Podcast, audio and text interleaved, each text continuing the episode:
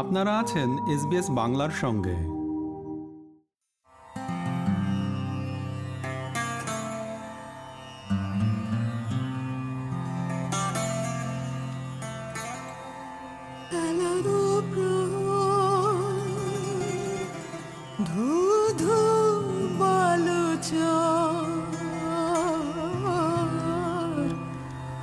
ধূপেতে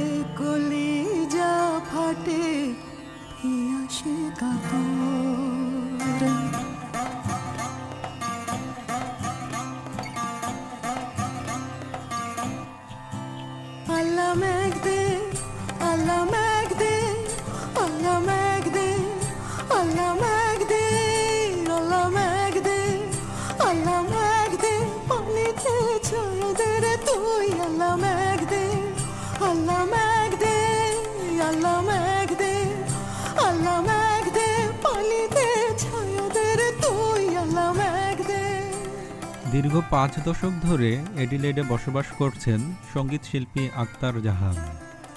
উনিশশো ষাটের দশকের দিকে ঢাকা রেডিও এবং টেলিভিশনে নিয়মিত সংগীত পরিবেশন করতেন তিনি। অস্ট্রেলিয়ায় আসার পর সাইকোলজিস্ট হিসেবে কাজ করলেও সংগীত চর্চা চালিয়ে গেছেন। সংগীত শিল্পী আক্তার জাহান কথা বলেছেন এসবিএস বাংলার সঙ্গে। আখতার জাহানের দীর্ঘ সাক্ষাৎকারে উঠে এসেছে সংগীত শিল্পী হয়ে ওঠার ইতিহাস, তার ব্যক্তিগত ও পারিবারিক জীবন, বাংলাদেশের মুক্তিযুদ্ধ এবং অস্ট্রেলিয়ায় অভিবাসনের নানা দিক। প্রথম পর্বে ছিল বাংলাদেশের স্বাধীনতা যুদ্ধের সময় পর্যন্ত বিভিন্ন দিকগুলো। দ্বিতীয় পর্বে রয়েছে প্রখ্যাত সঙ্গীতজ্ঞ আজাদ রহমান এবং রবীন্দ্রসঙ্গীত শিল্পী সঞ্জিদা খাতুনের সঙ্গে কাজের কিছু স্মৃতিচারণ। ছায়ানোটা গান শেখানো, বাংলাদেশের মুক্তিযুদ্ধের সময়ে রেডিও এবং টেলিভিশনে গান গাওয়ার অভিজ্ঞতা এবং উনিশশো একাত্তর সালেই পুনরায় অস্ট্রেলিয়ায় চলে আসার মতো বিষয়গুলো।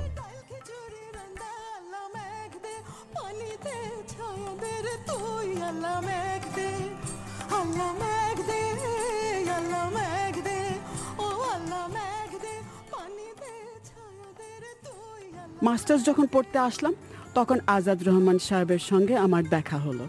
আমাকে, সঞ্জিদা আপা সঞ্জিদা আপা সেগুন বাগাচে আমরা একসাথে বড় হয়েছি, আমাদের দূর সম্পর্কে আত্মীয় হন। তো উনি আমাকে খুব ভালোবাসতেন। উনি আমাকে বললেন ছায়ানটে গান শেখাতে ফোর্থ ইয়ারে আমি তখন কীর্তন গাইতাম, উনি পছন্দ করতেন। ওই কম্পিটিশনে কীর্তন গেছিলাম এবং প্রাইজ বিতরণের সময়ও ওই কীর্তনটা গেয়েছিলাম। তখন আমি ছায়ানটে গান শেখাচ্ছি। তখন আজাদ রহমান সাহেব কলকাতা থেকে আমি যখন অস্ট্রেলিয়া ছিলাম তখন এসছেন, তো ওনার সঙ্গে আমার আলাপ হলো। উনি ফোর্থ ইয়ারে ক্লাসিক্যাল শেখাতেন আর আমি ফোর্থ ইয়ারে রবীন্দ্রসঙ্গীতের কীর্তন শেখাতাম। আমি ছোটোবেলা থেকে রবীন্দ্রসঙ্গীতেও খুব পারদর্শী ছিলাম। তো তখন আজাদ সাহেবের কাছে আমি আবার গান শেখা আরম্ভ করলাম। তারপরে তো তো যুদ্ধ তো লেগে গেল। আমার স্বামী ফিরে আসলেন নাইনটিন সেভেন্টিতে তারপরে তো যুদ্ধ যখন লেগে গেল নাইনটিন সেভেন্টি ওয়ানে তখন আচ্ছা সাইকোলজি পাশ করার পরে আমি সাইকোলজি ডিপার্টমেন্টে লেকচার দেওয়া শুরু করলাম, যদিও কোনো পজিশন ছিল না।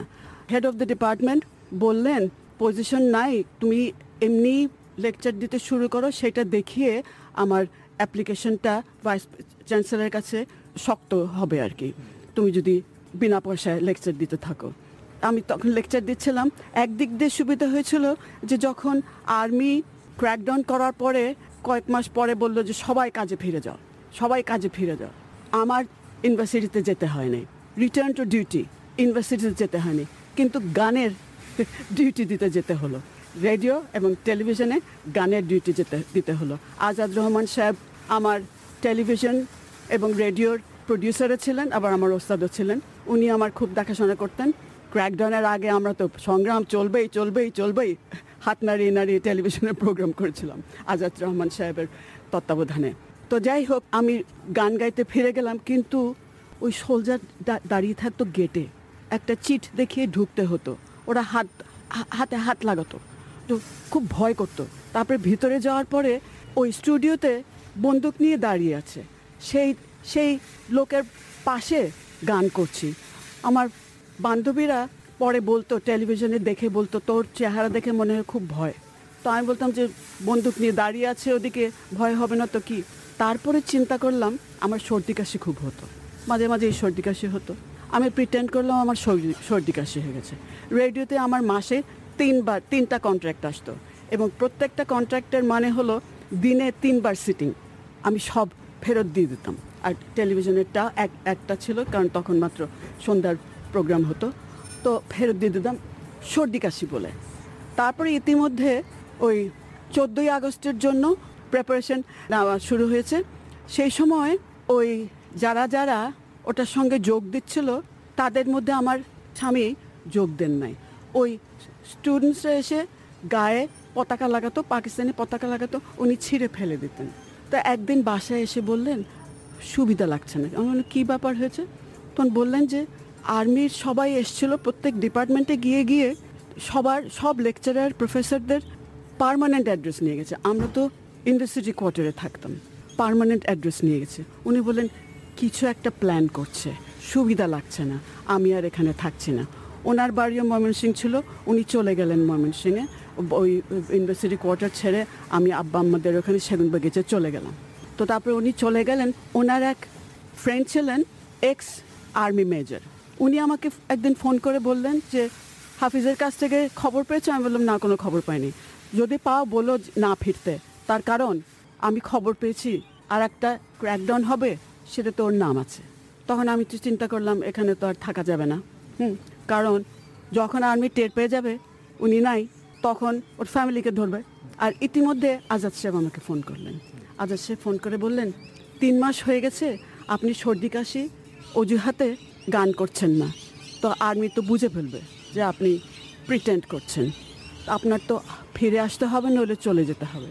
তখন আমি বললাম, আমার তো এমনিতেই চলে যেতে হবে। কারণ এই ব্যাপার, আমার হাজব্যান্ডের নাম নেক্সট হিট লিস্টে আছে। হুম, কাজেই তখন আমার বোন, বোনের হাজব্যান্ড ছিলেন ওই ব্যাংককে ফার্স্ট সেক্রেটারি তো আমি প্রিটেন্ড করলাম, আমি একজন হাউসওয়াইফ কারণ আমার তো ইউনিভার্সিটিতে নাম নাই। তো অ্যাপ্লাই করলাম। ঠিক সেই সময় এম্বার্গোটা উঠেছে ফ্লাইটের এম্বার্গোটা উঠেছে। আমি আমার ছোট্ট একটা হারমোনিয়াম নিয়ে আর কয়েকটা গানের বই নিয়ে রওনা দিলাম, ব্যাংককে গিয়ে হাজির হলাম। ব্যাংককে গিয়ে শুনলাম, আমার বোন বলল, আমার হাজব্যান্ডের কাছ থেকে ও খবর পেয়েছে, আগরতলায় পৌঁছেছেন ঠিকমতো এবং আগরতলায় পৌঁছার পরে উনি ওনার পিএইচডি সুপারভাইজারের কাছে এখানে সঙ্গে যোগাযোগ করেছেন। Jack Smart what a lovely man উনি খুব বললেন যে আমরা ভীষণ চিন্তায় ছিলাম, তুমি যে বেঁচে আছো, খুব খুশি হলাম।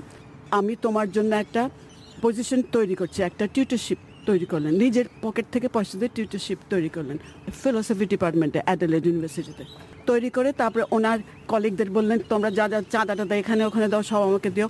এদের প্যাসেজ আনতে হবে প্যাসেজ পাঠাতে হবে। তিন মাস আমি ব্যাংককে ছিলাম। তারপরে ডিসেম্বর নাইনটিন সেভেন্টি ওয়ানে সিডনিতে এসে পৌঁছলাম তখন ডাইরেক্ট ফ্লাইট ছিল না। এখানে লেকচারাররা ফিলোসফি ডিপার্টমেন্টের লেকচারাররা আমাদের জন্য একটা বাড়ি ঠিক করে রেখেছিলেন এই ইস্টার্ন সাবাবসে যেখানে একটা ডেমনস্ট্রেশন স্কুল ছিল প্রাইমারি এখনও আছে।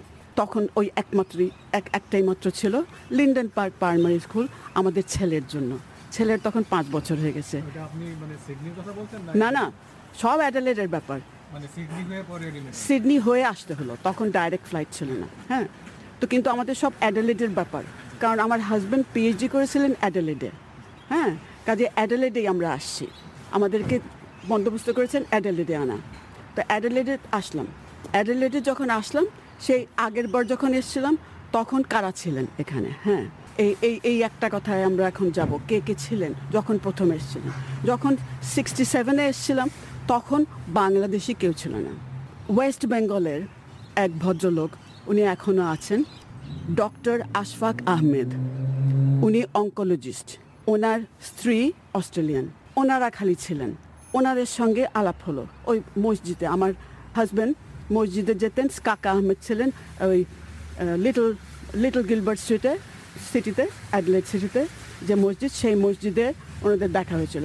আশফাক সাহেব এবং ওনার ওয়াইফ আমাদের খুব যত্ন করেছেন। তখন কোনো বাংলাদেশি ছিল না, উনি খালি ওয়েস্ট বেঙ্গলে। একটু তবু বাংলা বলতে পারতেন। তারপর যখন পরের বার ফিরে আসলাম, তখনও খালি ওনারাই ছিলেন।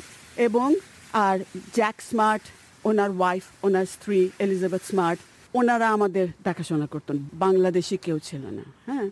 আর আস্তে আস্তে দেখা হলো, ওই স্কুলে, যে স্কুলে আমার আমাদের ছেলে যাচ্ছিল এক ইন্ডিয়ান ফ্যামিলির সঙ্গে দেখা হলো তার থ্রুতে কারণ ওইখানে দুটো মেয়ে পশ্চিম বাংলার ছিল, সুতাপা এবং সিঞ্জিনী মুখার্জি।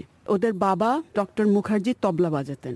আমার কথা শুনে তো লাফিয়ে উঠলেন ও দেখাশোনা করা শুরু করলেন, ওই গান বাজনা শুরু হলো। এখানে আমরা এখানে ওই আরও পশ্চিম বাঙালি ফ্যামিলিদের সঙ্গে আলাপ হলো। ওই পশ্চিম বাঙালি ফ্যামিলিদের সঙ্গেই আমার ওঠা বসা প্রথম দিকে, আর গান বাজনা শুরু হলো। তারপরে আর বন্ধু বান্ধব যারা ছিলেন ইউনিভার্সিটির লেকচারাররা ইউনিভার্সিটির লেকচারাররা আর একটা ফ্যামিলি ভদ্রমহিলা, ওনারা এখনও আছেন বেভালি ইংগ্রাম বেভালি ইংগ্রাম স্কুল টিচার ছিলেন।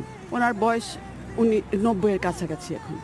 আমার স্বামীর সমসাময়িক যখন উনি পিএইচডি করছিলেন আমেরিকান এক ভদ্রলোক ছিলেন জন তাদের সঙ্গে আমাদের ওই সময় দেখা হয়েছিল, উনি যখন পিএইচডি করছিলেন, তারপরে আমরা যখন আবার ফিরে আসলাম, তখন ওরা, ওনারা চলে যাচ্ছেন। তো ওনাদের ফ্রেন্ড বেভালি ইনগ্রাম সঙ্গে আমাদের আলাপ করিয়ে দিলেন।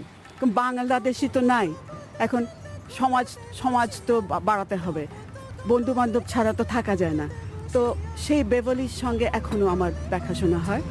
আর দেখা হলো আমাদের, আমি যে ডিপার্টমেন্টে কাজ শুরু করলাম নাইনটিন সেভেন্টি টুতেই আমি সাইকোলজির একটা চাকরি পেয়ে গেলাম ডিপার্টমেন্ট ফর সোশ্যাল ওয়েলফেয়ার ওটার নাম চেঞ্জ টেঞ্জ হয়ে অনেকবার চেঞ্জ টেঞ্জ হয়ে শেষে ওটা এখন চাইল্ড প্রোটেকশন হয়েছে হ্যাঁ। আক্তার জাহান রহমান এসবিএস বাংলাকে সময় দেওয়ার জন্য আপনাকে অসংখ্য ধন্যবাদ। আমি খুবই খুশি হলাম যে একটু সময় দিতে পেরেছি এবং তুমি যে এখানে এসেছ অনেক ধন্যবাদ।